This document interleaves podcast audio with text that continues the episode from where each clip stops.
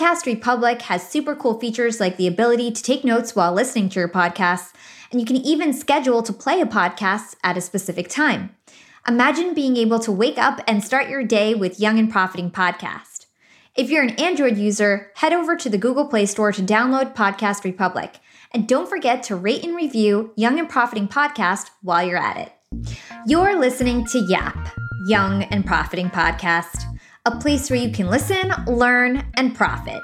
Welcome to the show. I'm your host, Hala Taha, and on Young and Profiting Podcast, we investigate a new topic each week and interview some of the brightest minds in the world. My goal is to turn their wisdom into actionable advice that you can use in your everyday life, no matter your age, profession, or industry. There's no fluff on this podcast, and that's on purpose. I'm here to uncover value from my guests by doing the proper research and asking the right questions. If you're new to the show, we've chatted with the likes of ex FBI agents, self made billionaires, sleep psychologists, CEOs, and best selling authors. Our subject matter ranges from enhancing productivity, how to gain influence, the art of side hustles, and more. If you're smart and like to continually improve yourself, hit the subscribe button because you'll love it here at Young and Profiting Podcast. This week on Yap, we're chatting with Monty Moran the former co CEO of Chipotle and former CEO of the law firm Messner and Reeves. While at Chipotle, Moran led a team of more than 75,000 employees and helped to grow the company from eight locations to more than 2,000. He was key to the massive explosion of Chipotle across the US in the late 2000s. Currently, Monty is a chairman on corporate boards, an advisor to many startups, and a new author. His first book, Love is Free, Guac is Extra, comes out tomorrow, October 20th. You're listening to part two of my interview with Monty Moran. If you missed part one, go back and take a listen now. In part one, we discussed Monty's early career journey and how he ended up being the co CEO of Chipotle after being a lawyer for more than 10 years without any food industry or real estate experience. And now in part two, we'll go super deep into his expert strategies on leadership, including how to create a great company culture, his top ways to connect with people, and how to design a mission that will motivate employees to do their best work. So you credit your expertise to curiosity in terms of one of your reasons for being successful as a leader. A leader. So do you think that that played a role in terms of developing your curiosity? You know, seeing those homeless people and and wanting to learn more about their lives, and then how can you relate that to being a leader today and, and some actionable steps that we can take? Oh, I think curiosity is an immensely powerful characteristic. And that's why it was one of the 13 characteristics I looked for in hiring people at Chipotle that we all looked for. Someone who's curious, right? Curiosity is immense because it shows that someone's heart is alert and awake and wants to learn. It shows humbleness that you know that you don't know everything. You know, it shows that you have an energy where you desire where you have a desire to get involved in the world or get involved in somebody and learn something more. So curiosity is enormous. And I think I've always been a person who asked lots and lots and lots and lots of questions. I was always really hungry to learn. And I had this brilliant mother and father, but in particular, I'll talk about my father for a moment. And my dad was super, super smart, right? Like really brilliant. But he also had this kind of high need to have alone time and quiet time. And for a father like that, I was probably the worst kid he could have had because I was loud. I talked fast. I talked a lot. I interrupted. I walked too loud. I, and it would bother him. You know, he would, he'd be like, okay, not right now. Hey, I'm busy. Hey, whoa, give me a minute, you know? And so I wanted my dad's. In, I first of all, I wanted his love and affection because he's he was a beautiful guy, and I wanted that love, like every child does. But I also wanted to know what was in his head because he was so smart. I wanted to learn it. And so, in order to get, and I, I talked about this in the book a little bit, in order to get the information out of my dad's head, I had to learn to ask questions in a way that somehow didn't displease him, somehow didn't piss him off, or or put him off, or make him want to walk away. And so I approached him as a maybe as a as a an, an, apprentice would approach their guru you know with this reverence and respect. And hey dad I really would like to understand this better. Would you be able to? And so I learned to approach my questioning of him in a way that worked for him and where he would give me that attention and that the information, which, you know, was a form of love to me. Like him spending, focusing on me and not being pissed at me and answering my questions was an indication I had done my job well of approaching him. Okay. So I got really good at approaching people in a way where they wanted to give me information. It wasn't just my father. It became my bosses in the future or just people I spoke with or just someone on the street. If I said, Hey, can you tell me how to get somewhere? Something about my approach became, I think, disarming and sort of like people like, oh, cool, I'll help this guy. He seems to really want to know. And I learned the power of curiosity is enormous. And and I'll just give you an example. I mean, One example that's in my book is I worked for Farmers Insurance for a period of time. And during that job in Los Angeles, I had occasion to be in some very, very quote unquote bad neighborhoods with high crime, a lot of vandalism, a lot of fires. Reason for that is I was a fire claims insurance adjuster, where my job was to go rebuild homes that had burned down. A lot of them had done so through um, arson and so forth. But there were a lot of bad neighborhoods. And I was this sort of uh, nerdy at the time, you know, short sleeve. I say at the time, not nerdy anymore. Um, no, I'm teasing. But but uh, but uh, no, I was this kid who wore a short sleeve button up as I was required to do for farmers with little necktie. So I'm in the necktie and the short sleeve button up, walking through you know uh, Watts in Los Angeles or you know some neighborhoods there that were filled with graffiti. Well, one time I was looking at these guys up on the front porch of their house and they were listening to loud rap music, and I just glanced up because I was looking at an address of the house I was looking for because I was I had parked and I was going to walk to the house where I had a meeting with my client because their house burned down or partially burned down. Anyway, so I'm walking along and I look up at, this porch and these there's a bunch of big guys, you know smoking, I think drinking early morning, loud rap music. And this guy goes, What are you looking at? And I go, Oh, I was just looking for the address. Do you know where like, I forgot the address, but I, you know, 6825 is? Do you know where 6825 is? And I just looked at him like that. And he goes, Oh, yeah, yeah, man. That's a block up there to the left. Yeah. Hey, man, have a good day. Well, what did I just done? And, and it's not just about curiosity, it was about vulnerability. It was about that I looked at him and I asked him for help. Okay. When you ask someone for help, it's incredibly powerful. Guess what they want to do? They want to help you. And I'll just think, think of the simplest example in the world. You find a busy guy who has a wristwatch on, or and you say, "Hey, what time is it, sir?" And you say it politely. They're almost always going to give you the time. I don't care how busy they are. No one's going to go, "Hey, I don't have the. It's my watch. I didn't buy this watch for you." I, I you know, they're going to say, "Oh, it's a, it's a quarter after," and they're going to be glad to give you that information. When when you need help and you subordinate yourself and say, "Hey, can you help me with this? I don't understand." It's the natural human instinct to want to help you, even if it's just asking for an address. That instinct of this gentleman on the front porch who had, I think, approached me with something that you might say was unfriendliness. As soon as I said, Hey, can you help me find this address? And I put him in a position of being my leader and me his subordinate, him being the one with the information and something to give, me the one in need. It was like uh, my dog rolling over on its back and putting its paws like that. You can't help but pet it. So he reached out to pet me instead of being threatened by me. So a lot of times when people are threatened, and people are almost always threatened seeing a new person at some level, right? There's some some threat because when you pick up the call today, if I had had to look like this, you'd have been like, "Oh gosh, who is this guy you know but so there's that first couple seconds where you're like feeling out who is that other person you know do they want good for you or do they not are they nice and so in that instant when you meet somebody if they see that you're someone who actually wants to learn from them cares about them sees that they're a separate human being who has value right away that's you're putting yourself in a subordinate position in that subordinate position the other person has a tendency to want to come towards you and be of use and, and be helpful yeah, because people people like to feel valued and like they can be helpful and then they'll like you more in return because you made them feel valued and special. So I, I think that's a great point. And first impressions are so important. They say like the first 14 seconds, uh, people will make their judgment about you and then it, it barely can change even over years if you've seen them over and over again. You know, it's usually right, isn't it? Yeah. But no, you said it, you said it much more concisely than me. so well done. so um, in addition to these strategies in terms of like you know disarming people by asking for help and being uh, you know vulnerable. I always say this word terrible. Vul- vul- vulnerable. vulnerable. I always like slur uh, when I say that. But anyway, uh, you also have strategies for body language. And, um, you know, Young and Profiting podcast were all about actionable strategies. And what are some tips in terms of body language to know when somebody is ready to for you to ask them a difficult question or to know that they're open to more dialogue? Like, what do you look for? Okay, well, let me start my answer to that question by saying this. Like, I would recommend to everyone in the world stop listening to the words that someone says so carefully. It's the least important thing going on when you talk to someone, their words. I mean, unless someone says, What time is it? Well, you go, Okay, it's 11:15. But if you get into anything that's more in, more in-depth conversation with someone, the words that they're saying to you are the least reliable indicator or one of the least reliable indicators of actually what's going on in their heart.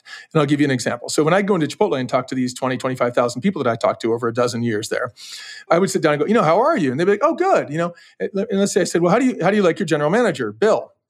How do you like Bill? How, what kind of general manager is Bill? And they'd be like, oh, he's good. You know, well, what does that mean? Oh, he's good. They end it with a question, right? And you're like, oh, but he's not great, is he?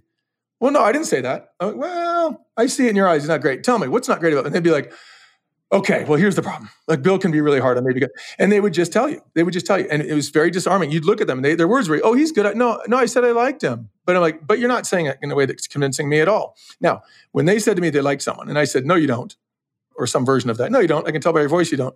You think that would insult them, right? Like, because I'm saying they're, that they're not being honest. But it's the opposite of an insult. Because what are they really experiencing? They're experiencing that I'm taking the time and I care enough to see what they really are thinking about Bill, what's really in their heart. I'm seeing inside them. And it's very flattering to have someone look inside you, right? It's scary at first. It's like, oh shit, this guy's seeing through my BS. That's scary, right? It's scary at first, but it's very flattering, right? So if you come in, for instance, and go, "Oh, hi, Monty," and I go, "Oh, hey, how you doing?"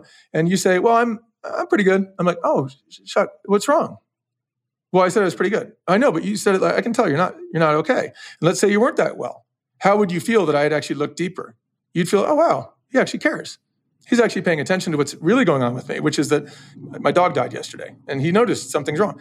Well, what what what is wrong? well, my dog died yesterday. Oh gosh, I'm so sorry. And it gives me an opportunity to reach to connect with you at a deeper level, to be of use to you. How, how can I help? I mean, is hey, can you want to go want to take a half day off and I'll do your work today, you know, or whatever, right? I can maybe help you. Or even the fact that I want to help you is helpful, even if you don't need the help or want the help, right? It's like, no, I'm fine, but thank you so much for noticing. Thank you for noticing what's really going on in my heart. So as soon as you start noticing what's really going on with people, the next time I say, How are you doing? You might be more likely to say, Ah, you know, I don't know, I'm okay today, but you know, I worked a little late last night. I'm kind of tired, but I'm good. How are you, Monty? Oh, I'm good. You know, but again, we start to develop a deeper relationship through my not believing your words. Now, people with their words tend to lie a lot. And I don't mean bad people. I mean, the example of if you say, How are you doing today, Monty? And I'm not doing that well, the odds of me saying, oh, I'm pretty well, thank you, because I'm going to say that to you, even if it's not true. Why? Because I don't want to wait. I don't want to wait. No, I might even want to talk about it, but I don't want to waste your time. I don't presume that you owe me to listen to my problems. So I might just say, "Oh, I'm fine. I'm I'm I'm fine. Uh, you know, how are you?" Even if that's not true, right? Even if I'm not a liar, like I'm not. I'm a really, really, really honest person. I value my I value honesty hugely. But sometimes if someone says, "How are you doing?" and I know what they really want to hear is "Fine, thanks," I'll say "Fine, thanks," even if I'm not great. Okay. Now, if you get to know me even a little bit, I'll probably say, "Okay, I'm not that great." I'll probably tell you. Um, but but uh, but anyway, the, the point is that people we've all practiced through our whole lives to use words dishonestly, not badly. I don't mean bad dishonesty right now, although dishonesty is bad when it's really dishonest. But you know, we've learned to say things to sort of get along. You know, we've learned to say things to to not have to stop to every person on the street and say, "Well, actually, I'm having a shitty day. Thank you. How are you?" You know. So since we get good at using our words in a way that's actually deceptive, okay, it, then you have to ask, well, what do we do that's not deceptive? Well, the answer is body language, tone, pace of speech, intonation, eye contact, all those other nonverbal um, aspects of communication are way more reliable because people are not as good at faking them.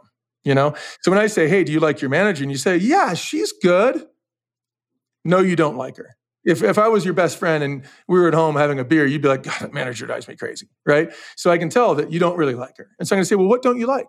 And from that position, and you're going to say, well, actually, I don't like because she chews me out like every day when I'm doing the right thing. And I don't, and she, or she tells me a different thing to do every day. It's never consistent. She drives me crazy. Uh, once I learn that she drives you crazy, I'm not going to run to her and go, you know, oh, okay, so and so says that your manager, you know, Jane says that Bill, you drive her crazy, Bill. I'm going to be like, okay, i am going to work with it in a much more nuanced way. I'm going to go talk to the manager. Hey, so with some of your people, do you ever find that maybe you're not connecting as well as you could? Well, to be honest, yeah. So I'm having a hard time with so and so. Oh, okay. Well, and then I'll start teaching them how to connect better hey, let's have you sit down one on one. And I would get them to have the conversation where the truth would come out during their conversation in a way that was, you know, organic and real for them. And then all of a sudden the relationship would start to heal. They would start to see each other better, understand each other better, know each other better, and therefore have a much more empowered mutual relationship. And that was what I would try to train people to do in order to make the yeah. culture way better. Young and profiters, they may call me the podcast princess, but I'm also the LinkedIn queen. I've been a LinkedIn influencer for six years now, and I teach one of the most popular courses about LinkedIn. And I love to teach sales on LinkedIn because when it comes to B2B sales, LinkedIn has got that on lock. LinkedIn is where all the decision makers are hanging out. There are 180 million senior level decision makers on LinkedIn and 10 million C suite decision makers. These people are on LinkedIn and they're in the mode to buy. They're using LinkedIn for their buying journey to research vendors or sales reps that they might work with, to look up how to solve their problems, to learn from industry thought leaders. They're in the mode to buy, whereas on other platforms, they're in the mode to be entertained. You want to get them in the right mindset. You want to cut through the noise with LinkedIn ads. In fact, 79% of B2B marketers rate LinkedIn as their top channel for paid media. And LinkedIn has the best targeting because they've got all these different inputs. people are putting their resume basically up on there. And so there's so many keywords that they can use to target the right decision makers so they can hear about how you solve their problems. And I've got a special gift for all you young and profiters who want to try LinkedIn ads. You can get a $100 credit. LinkedIn was super generous. If you want to make B2B marketing everything it can be and get a $100 credit on your next campaign, go to linkedin.com slash YAP, Y-A-P. Again, if you want to claim your credit, go to linkedin.com slash YAP. Terms and conditions apply. Young and Profiters, as you may know, I launched my LinkedIn Secrets Masterclass a little bit over a year ago. It was my first course. And so far, I've generated well over $500,000. And the best part is, I didn't have to figure out how to set up my mastermind subscriptions, how to do abandoned cart targeting, and all of that tech geeky stuff. I just left that all to Shopify. Shopify is the global commerce platform that helps you sell at every stage of your business. And if you're in that I need to sell more with less stage, Shopify Magic is your AI superpowered sidekick ready to whip up captivating content that converts. And it doesn't matter if you're selling digital products or vegan cosmetics. Shopify helps you sell anything, anywhere, from their all in one e commerce platform to their in person POS system. Stop those online window shoppers in their tracks and turn them into loyal customers with the internet's best converting checkout. I'm talking 36% better on average compared to the other options out there. It's no wonder Shopify powers 10% of all e commerce in the US, including huge global brands like Allbirds and Thrive Cosmetics. It took me a day to set up my Shopify store. I set up chat, took two minutes, and I was done. One month from thinking of the idea to implementation, a year later, I've made half a million dollars on the idea.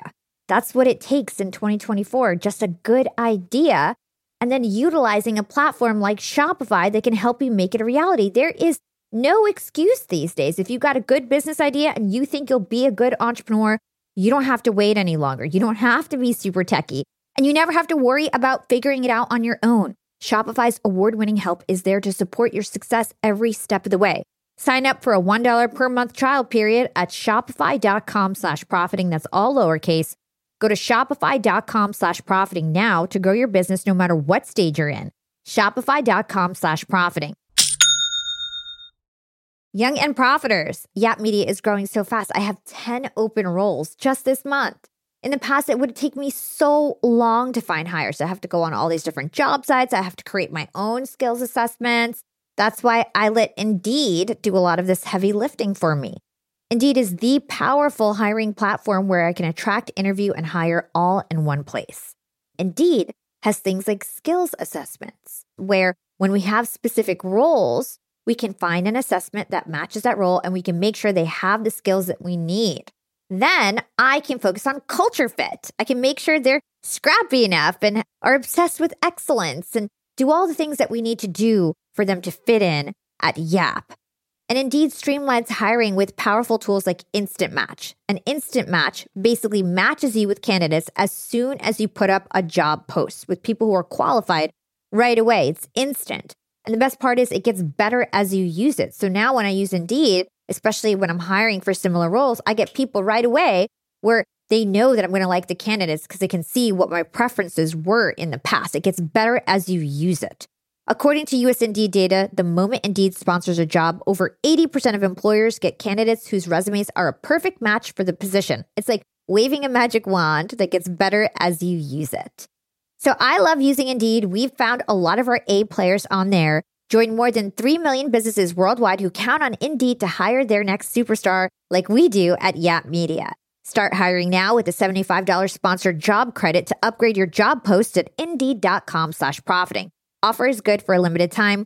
Claim your $75 sponsored job credit at indeed.com slash profiting. Again, that's indeed.com slash profiting. And support the show by saying you heard about it on Young and Profiting Podcast.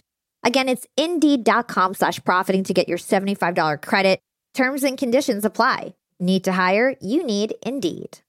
Yeah. So it's like, don't just listen to exactly what people are saying. Pay attention to their pace, their tone, their facial expressions, what they're doing with their arms and legs, and, and see if there's something deeper that you can try to get out of them. Exactly. That. Exactly. Yeah. Yep. And Yeah. so, and, and it all starts with curiosity and it all starts with not listening to the words, but what you know is the truth, you know?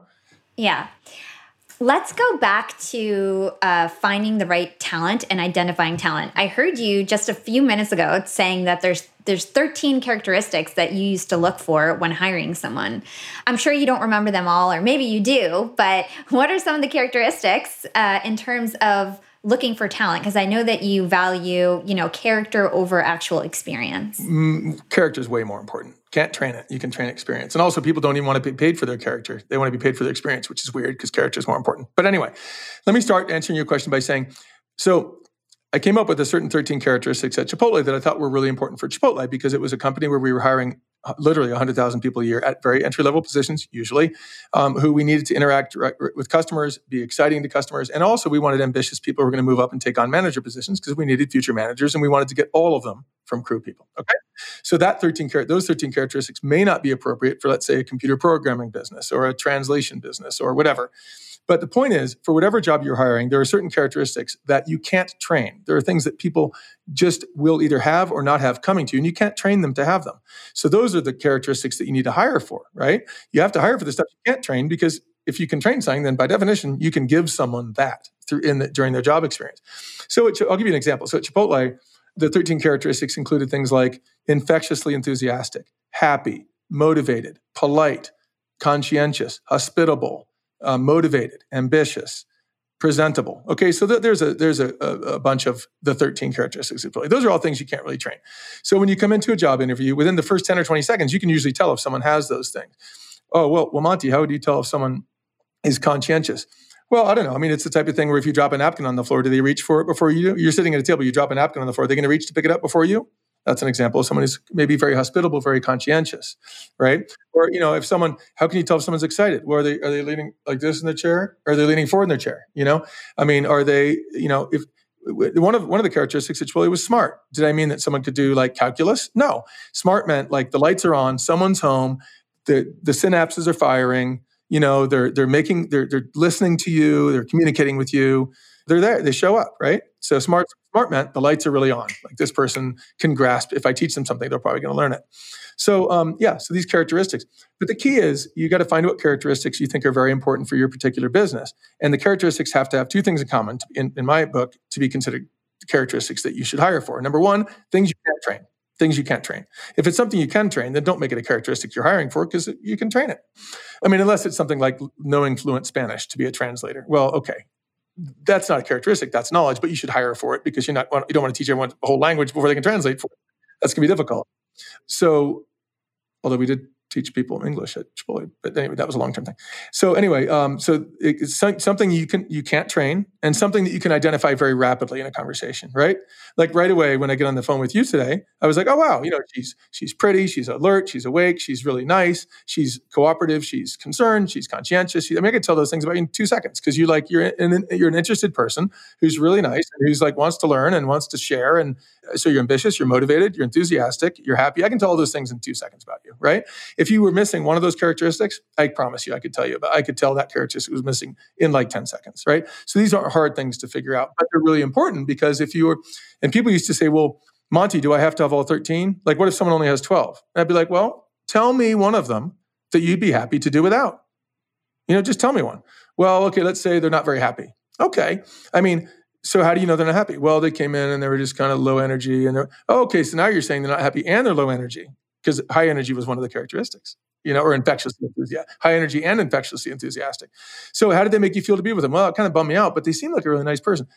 But man, how are you that's you're talking about trying to make someone happy i mean you can line up all the psychiatrists and psychologists in the world and all of them will tell you you can't just make someone happy you know you can do years of psychotherapy and give someone techniques by which they can gradually gradually gradually slowly slowly slowly work towards maybe being a little happier but it's a life journey and you can't teach it to a crew person at chipotle in 10 minutes yeah Yeah, and they have to want it for themselves. Like they have to have it in themselves to want to improve themselves and motivate themselves and be happy.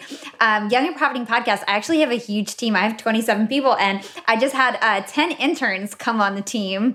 And I hired for character. I did not hire for experience. Uh, we had like 60 applications, and I, I I really hired just based on their character. And everybody's doing great because they're just motivated to learn and they're willing to learn. And that's really yeah. all you need. And you know, because you learned it, you know that you once didn't know it and now you know a lot more and you learned it. You know, so it's like it's like the, but but you know the reason you learned it and learned it quickly and learned it well and are being are having success is not because uh, just of your study, it's because of your characteristics, the, your willingness to learn, your curiosity. You know what I mean? And so, yeah, so it's critical to hire for for these characteristics that you can't train and not focus too much on experience. Like I say, certain certain like knowing Spanish, you got to know Spanish if you're going to translate English to Spanish. Okay, sure. There's certain things you need to know. If you're going to be a computer programmer, you got to know how to program a computer.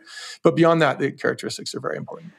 And I think for everybody listening out there, if if you feel that you know you don't get opportunities when you apply to them, you feel like you're constantly rejected, maybe it's time to look at yourself and see what you can improve internally and how you can be a more motivated, happy, upbeat person and make that good first impression. Because I think there it's not to say that, you know, there's no hope for you. There's definitely hope for you, but you've got to take the time yourself and deep dive into the self-help and self-improvement materials that are out there to help improve, you know, your outlook on life and and your motivation internally. So Well, and I can give one piece of advice that will help anyone going to a job to find that sort of enthusiasm and that is a lot of people right now are they're applying for jobs that they think they should get or a job that they think is supposed to be a good job or they want to go to college because they heard that they're supposed to go to college and they want to go to study engineering because they're supposed to be an engineer their dad wants to.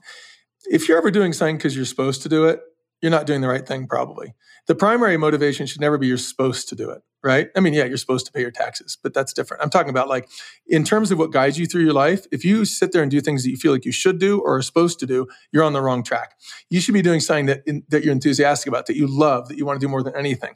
If you follow a path in your life of doing what what you're most passionate about, what you really want to do, what you love to do, what you don't even consider to be work, like I'm so lucky to have this job, I can't believe they pay me. You're going to be much better at it you're going to learn more quickly. You're going to give more value. You're going to be more enthusiastic during the interview because you really want the job. If I go to a job that I think I'm supposed to have, but I don't really want it, what's my affect going to look like? I might be like, okay, yes, I'm going, yes, I'm very, I'm a self starter. I'm smart. I really work hard. My biggest problem is that I work too hard sometimes, you know, bull crap like that, you know. But if I'm at a job where I really want it, I'm going to be like, yeah, I want this job what are you doing? Oh, it's so cool what you're doing. Oh, I want to be part of it. And the enthusiasm is going to come right across the counter. And the person that's interviewing is go, wow, this person wants this job, will value this job. Let's talk about mission. So, you just kind of touched on it the fact that mission is so important when it comes to hiring people and having people be aligned to your company's mission and purpose. In your book, you say, as leaders, we must not believe that we deserve the power bestowed on us. Rather, our power arises only from others' choices to follow us and only to the extent that we can harness their energy toward our mission. So, what's your advice in terms of designing and promoting a powerful mission within your company? Well, it's a great question. I think way, way, way too many people uh, or bosses or leaders they give some mission or vision that, frankly, no one can be excited about, or they don't even have really a mission. I'm on a, a number of boards of directors and so forth, and in a recent board meeting at one of these companies, uh, and it's uh, it's a startup restaurant company. They had these two questions at the end of the board packet. Number one was basically, how do we get people to do a better job? Why aren't they doing a good enough job? How do we hold them accountable? And the second question was, how do we create a better culture? And I knew that was thrown in there for me because they know I'm a culture guy. And I said, you got the questions backwards. Don't even worry about the first question. How do I get them to stop screwing up? Don't ask that. Build a good culture, and guess what? They're not going to screw up. Okay. So to, to more directly answer your question, if you have when I was at Farmers Insurance, for example, in California, they whisked they whisked us all into this theater where they said, Hey, they give us all mugs and koozies and like desk pads and stuff that said pride, P R I D E. And it stood for people responding in dedicated effort pride. I was like, that's so not motivating. Like we laughed. We literally like this mug, seeing pride on the mug is going to make me have more pride in my job. That's ridiculous. And but you know, all the higher ups, they hired some marketing firms or some whatever PR firm or whatever they did to come up with this little, you know, whatever you call it. What do you call it? Acronym or what do you call it when the uh, I think it's an acronym. An acronym. Yeah. anyway, they came up with this pride thing. And they thought that everyone's going, oh, pride. Wow, people are responding and dedicated effort. People are responding. It's just dumb. Okay. So, and it's not going to motivate anybody. You have to be honest about what your vision is. Is your vision something that actually is going to cause people at an entry level position, if that's what the job is, to actually go, wow, this means me. this vision includes me. I can benefit from this vision. I can be part of this vision or mission. Okay. So a lot of companies just have these like, we're going to build the best vehicle ever built in the world if you're a car company. Okay. Well, that's actually a cool vision, I suppose, if you're the CEO or one of the guys who can affect that change and maybe really make it happen. But someone who's coming in an entry level position, it might be good that you have that goal. But what are you going to do? What, what vision are you going to give them for themselves and their immediate group of people they work with? You know, and so like likewise at Chipotle, we had this this I think really neat vision of changing the way people think about and eat fast food, and that's cool, right? We wanted to change fast food, so people were dug dug that. But people at the entry level position coming in at ten bucks or twelve bucks or fifteen bucks an hour didn't really think that they could pull that off as one of 80,000 people. That wasn't what was really going to make them motivated today, right? Because it's too esoteric. It's like, how do I do that? Well, I don't know if I can do that, you know? So we, so we had to give them a vision of something that they, they could do that was going to be hugely beneficial to them and hugely beneficial to their team and make them more successful. And that's where we came up with a vision of creating a restaurateur culture in every restaurant. And a restaurateur culture was a team of all top performers empowered to achieve high standards. And we had definition of empowerment, which I already gave you, and then the definition of top performer, which was someone who has the desire and ability to perform excellent work and through their constant effort to do so elevates themselves, the people around them, and Chipotle or whatever the organization is. Okay. So empowerment and top performance. Like we want you. So if you come in and we, we say, hey, I want you to be part of I'm hiring you today, or I'm interviewing today for a job where you're going to be part of a team of all top performers who are totally empowered to achieve these very high standards. Okay. And when you're part of that team, you're to be, you're to be when you when you build that team in this restaurant when you help your manager do that your manager is going to become a restaurateur which is an elite manager and the whole team is considered an elite team at that point. point and you know what's great about that you're going to be part of a team where everyone on the team cares about you individually they're going to care about you and you're going to care about them they're going to want you to be successful you're going to want them to be successful you're all going to be in it together as a tight team that cares about each other loves each other and wants each other to be at your very very best and man it feels awesome to achieve that. And when you do achieve it, it also happens to be something that's going to help you really excel at this company. You're going to move up through the ranks. You're going to become a manager, maybe a multi unit manager someday. Maybe beyond that, you could become an executive. I mean, the sky's the limit at this company, and you can do it. I know you can do it. And that's why I'm willing to hire you today. Well, you know, if you say that to someone, they're gonna be like, holy shit, I came in for a, you know, a $14 an hour job or whatever it is now. I don't know what they're paying now, but you know, I've come I came in for a job scarcely above minimum wage and they're treating me like I'm going to be the future of this company. Whole. And I can see the path. You know, I can see that by, I'm going to, first of all, build a great team and be part of that great team. And then I'm going to get the benefit of being in the, part of a prestigious team from which the company is going to select its future managers. And that's going to be me someday. Cool. So that's, that's the kind of thing. When, we, when I talk about vision, the vision has to be something very, very, very personal to the people you expect to be motivated by it. If it isn't personal to them, and let's not kid ourselves that it is when it isn't, Okay, let's not kid ourselves. That when you know, I remember that there was a terrible vision. I think it was there was one company I remember like I won't even say the name of it, but a large public company that had as its vision one year, we're going to make the most money of any com- you know of any company per employee. Uh, I got to tell you, that's that doesn't motivate people. It doesn't. It might motivate the top guy. It, it, it frankly, it, if it even motivates them, there's something wrong with them. Really, the vision has to be something that would appeal to a top performer Okay, appeal to a great person, appeal to someone who has the right characteristics. So it has to be something that will actually help them become a better person, but also is they're going to be part of something that's good for the world.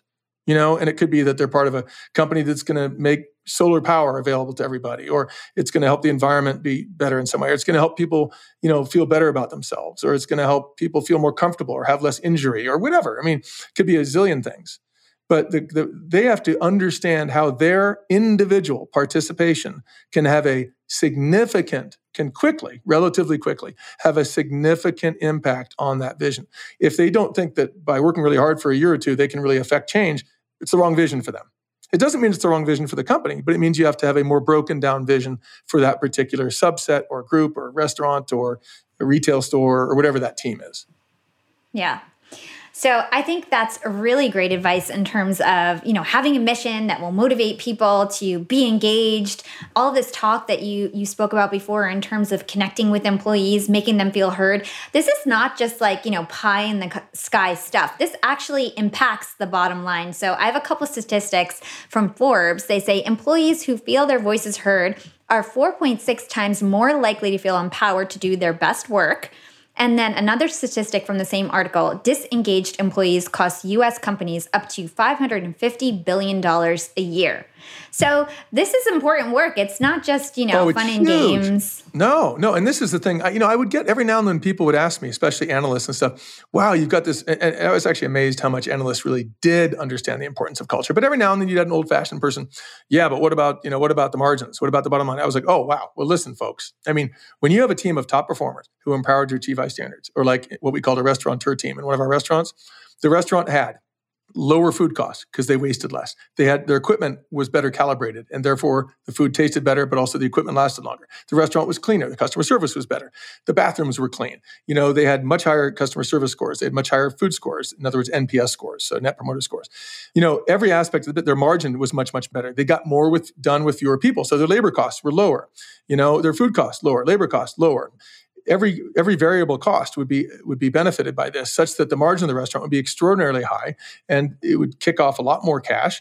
That cash would go to the bottom line. We and when you had top performers at the corporate office then g&a cost was a lot lower. Uh, i mean I remember when I was at Chipotle, uh, you know, people were often surprised by how numerate I was. In other words, I was very, I'm very good with math. I'm very good with numbers. I'd say that's something that I always excelled at. But I never ever t- talked about profit at Chipotle. I never talked about money. I never talked, you know, because that talking about profit doesn't help profit. Talking about money doesn't give you more money. Talking about win the lottery doesn't make it more likely you win the lottery. What does make it more likely you win the lottery? Buying a lot of lottery tickets. Okay. What makes it more likely that you're going to make a lot more money uh, in a, in a company? Having each of your restaurants white hot with talent super clean, awesome food.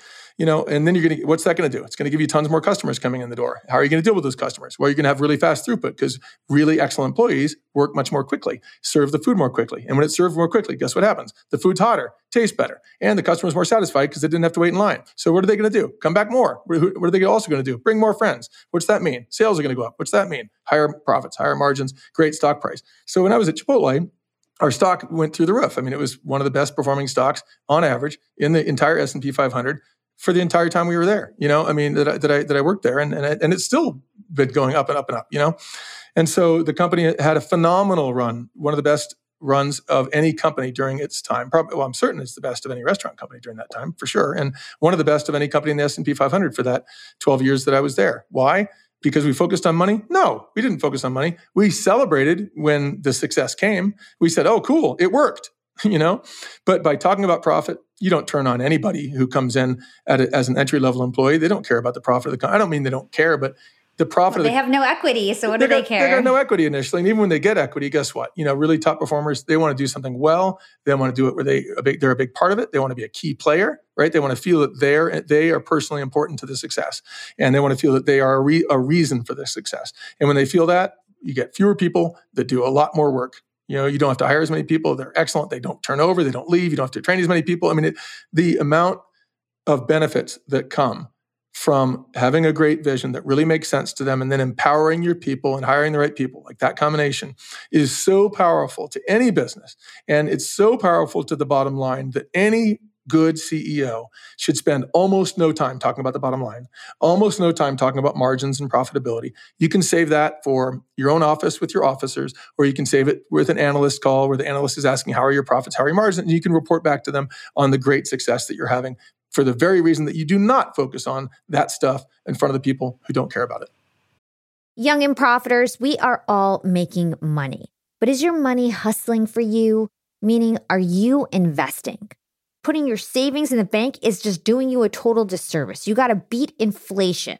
I've been investing heavily for years. I've got an E Trade account, I've got a Robinhood account, and it used to be such a pain to manage all of my accounts. I'd hop from platform to platform. I'd always forget my fidelity password and then I have to reset my password. I knew that needed to change because I need to keep track of all my stuff. Everything got better once I started using Yahoo Finance, the sponsor of today's episode. You can securely link up all of your investment accounts in Yahoo Finance for one unified view of your wealth. They've got stock analyst ratings, they have independent research. I can customize charts and choose what metrics I want to display for all my stocks so I can make the best decisions. I can even dig into financial statements and balance sheets of the companies that I'm curious about. Whether you're a seasoned investor or looking for that extra guidance, Yahoo Finance gives you all the tools and data you need in one place. For comprehensive financial news and analysis, visit the brand behind every great investor, yahoofinance.com, the number one financial destination, yahoofinance.com. That's yahoofinance.com. Yeah. Wow, what a great answer. So many gems shared right there. So, we don't have time to cover all the leadership strategies in your book. By the way, it is called Love is Free, Guac is Extra. You guys should go check it out. It comes out October 20th. Um, so, make sure you go get that. So, I thought we would close this show with a quick fire segment. I pulled some headlines from your book, and I thought you could give me your one minute perspective on what I jump off on right now, and then uh, we'll close out the show. Sounds good. So I'll I'll trigger you. I'll I'll say the the phrase and then you give me your 1 minute, you know, thoughts on the topic. So the first one. Don't focus on things you cannot control. Oh, such a waste of time and people spend lots of their lives doing it. There's so many things in the world we cannot control and and that's fine. But there are things we can control. If you spend your time working on the things you can control, then you will have the biggest impact possible. And some of the things that you can't control, well, heck, over time you might start shifting, moving the needle even on those. But if you if you focus time on, on things you can't control, you'll be frustrated, you'll get nowhere, and other people around you will, will will see your bad example, follow it, and also get caught up in it. It's a big waste of time, and it's a waste of time to talk about it. It's a waste of time to work on it. Find out what you can control and do it. If there's something that you're not liking about your life and you can't control it, then you can't control it then do your best. If there's something that you can change and you're and, and, change it if you want to, and then move on. But man, this focusing on things you can't control is a giant waste of most people's lives. Mine own, I've and I've made the mistake a lot myself, a lot. okay, number two, money is not the motivator that you think. Oh, yeah, this is one that just no one seems to believe. No one wants to believe this. But money is not a primary motivator for people. Now, it, it just it just isn't. What motivates people is feeling valuable, okay? What motivates people is feeling that they're at their best, that they're important, that they're part of something important, that they're valued, that people value them, that they're seen, valued, loved, understood. That's what motivates people. So now, so a lot of people go out and try to earn a lot of money because they think if they get a lot of money, people will then value them, love them, understand them, and see them more. You know, I mean, you get some people who put their name on top of buildings all over the country because they think that that will make them more seen, valued, loved, and understood. It doesn't work. And and earning a lot of money doesn't make you feel more seen, valued, loved, and understood. But everyone seems to think that it will. It doesn't. So it's like money is not the motivator you think it is. It's true that people need to have enough money to be comfortable and you have to have a certain amount of money. It's a, it's a motivator to a point, okay? P- people aren't going to work for free because they need to eat, okay? But when you get to a certain level of money where people are comfortable and their basic needs are taken care of and they can eat food and have a, a comfortable home and safety and Christmas presents for their children and so forth, a lot of money beyond that doesn't become a motivator anymore. Great book on this called uh, by Daniel Pink called Drive that describes it in great mm, detail. I Much, interviewed him. Oh, oh, cool. Okay, well, he's his book really uh, is is amazing, and it gives you very, very. It, it's very convincing uh, if you read that book called Drive. Um, yeah, super good. And you realize that if you're you know, some people like you can give bonuses and stuff, and even bonuses typically aren't what motivate people. What motivates them is that which it took to earn the bonus, which they found important. Hmm. Okay, number three, a nicer office won't help your business. Oh yeah, I see so many companies going out and trying to find, you know, they, they, are like, oh, we're going to move to this office and we're going to have more efficiency and we're going to have a, a more com- chairs will be more comfortable, have a better view, and it's going to really motivate our employees. Well, other than the fact that it does motivate employees when they think that you care about their comfort, when they think that you want them to be uh, in better circumstances, that'll motivate them because they know you care. But it's what it's that you care that's motivating them, not the nicer office. So I would say to people who are out trying to find a nicer office I've been in some really lousy offices that were uncomfortable and that had bad lighting and everything, but where I was, where it felt like magic because the team was so excited and empowered. And I've been in offices that were perfect in every way physically, where the team was very disempowered and unhappy in their jobs. A nicer office is not what motivates your employees. It's it's very far down it's on the so priority true. It's, list. it's about the culture, not the not the location, exactly. the environment of the company, not not necessarily the physical location. Bingo. Yeah. Very good point. Again, you said um, it, again you summarized it better than I said it. Well done. okay, the last quick fire question or topic: Don't fall for the morale trap. Oh, morale. Yeah, morale is a kind of a dumb concept. Okay, uh, it's like oh, our employees' morale is low. When you find your empl- people find that their employees' morale is low, they almost always do something that would never ever help it, like put up posters that say you know team or whatever, you know, or buy more donuts. And I, I make fun of that in my book a little bit.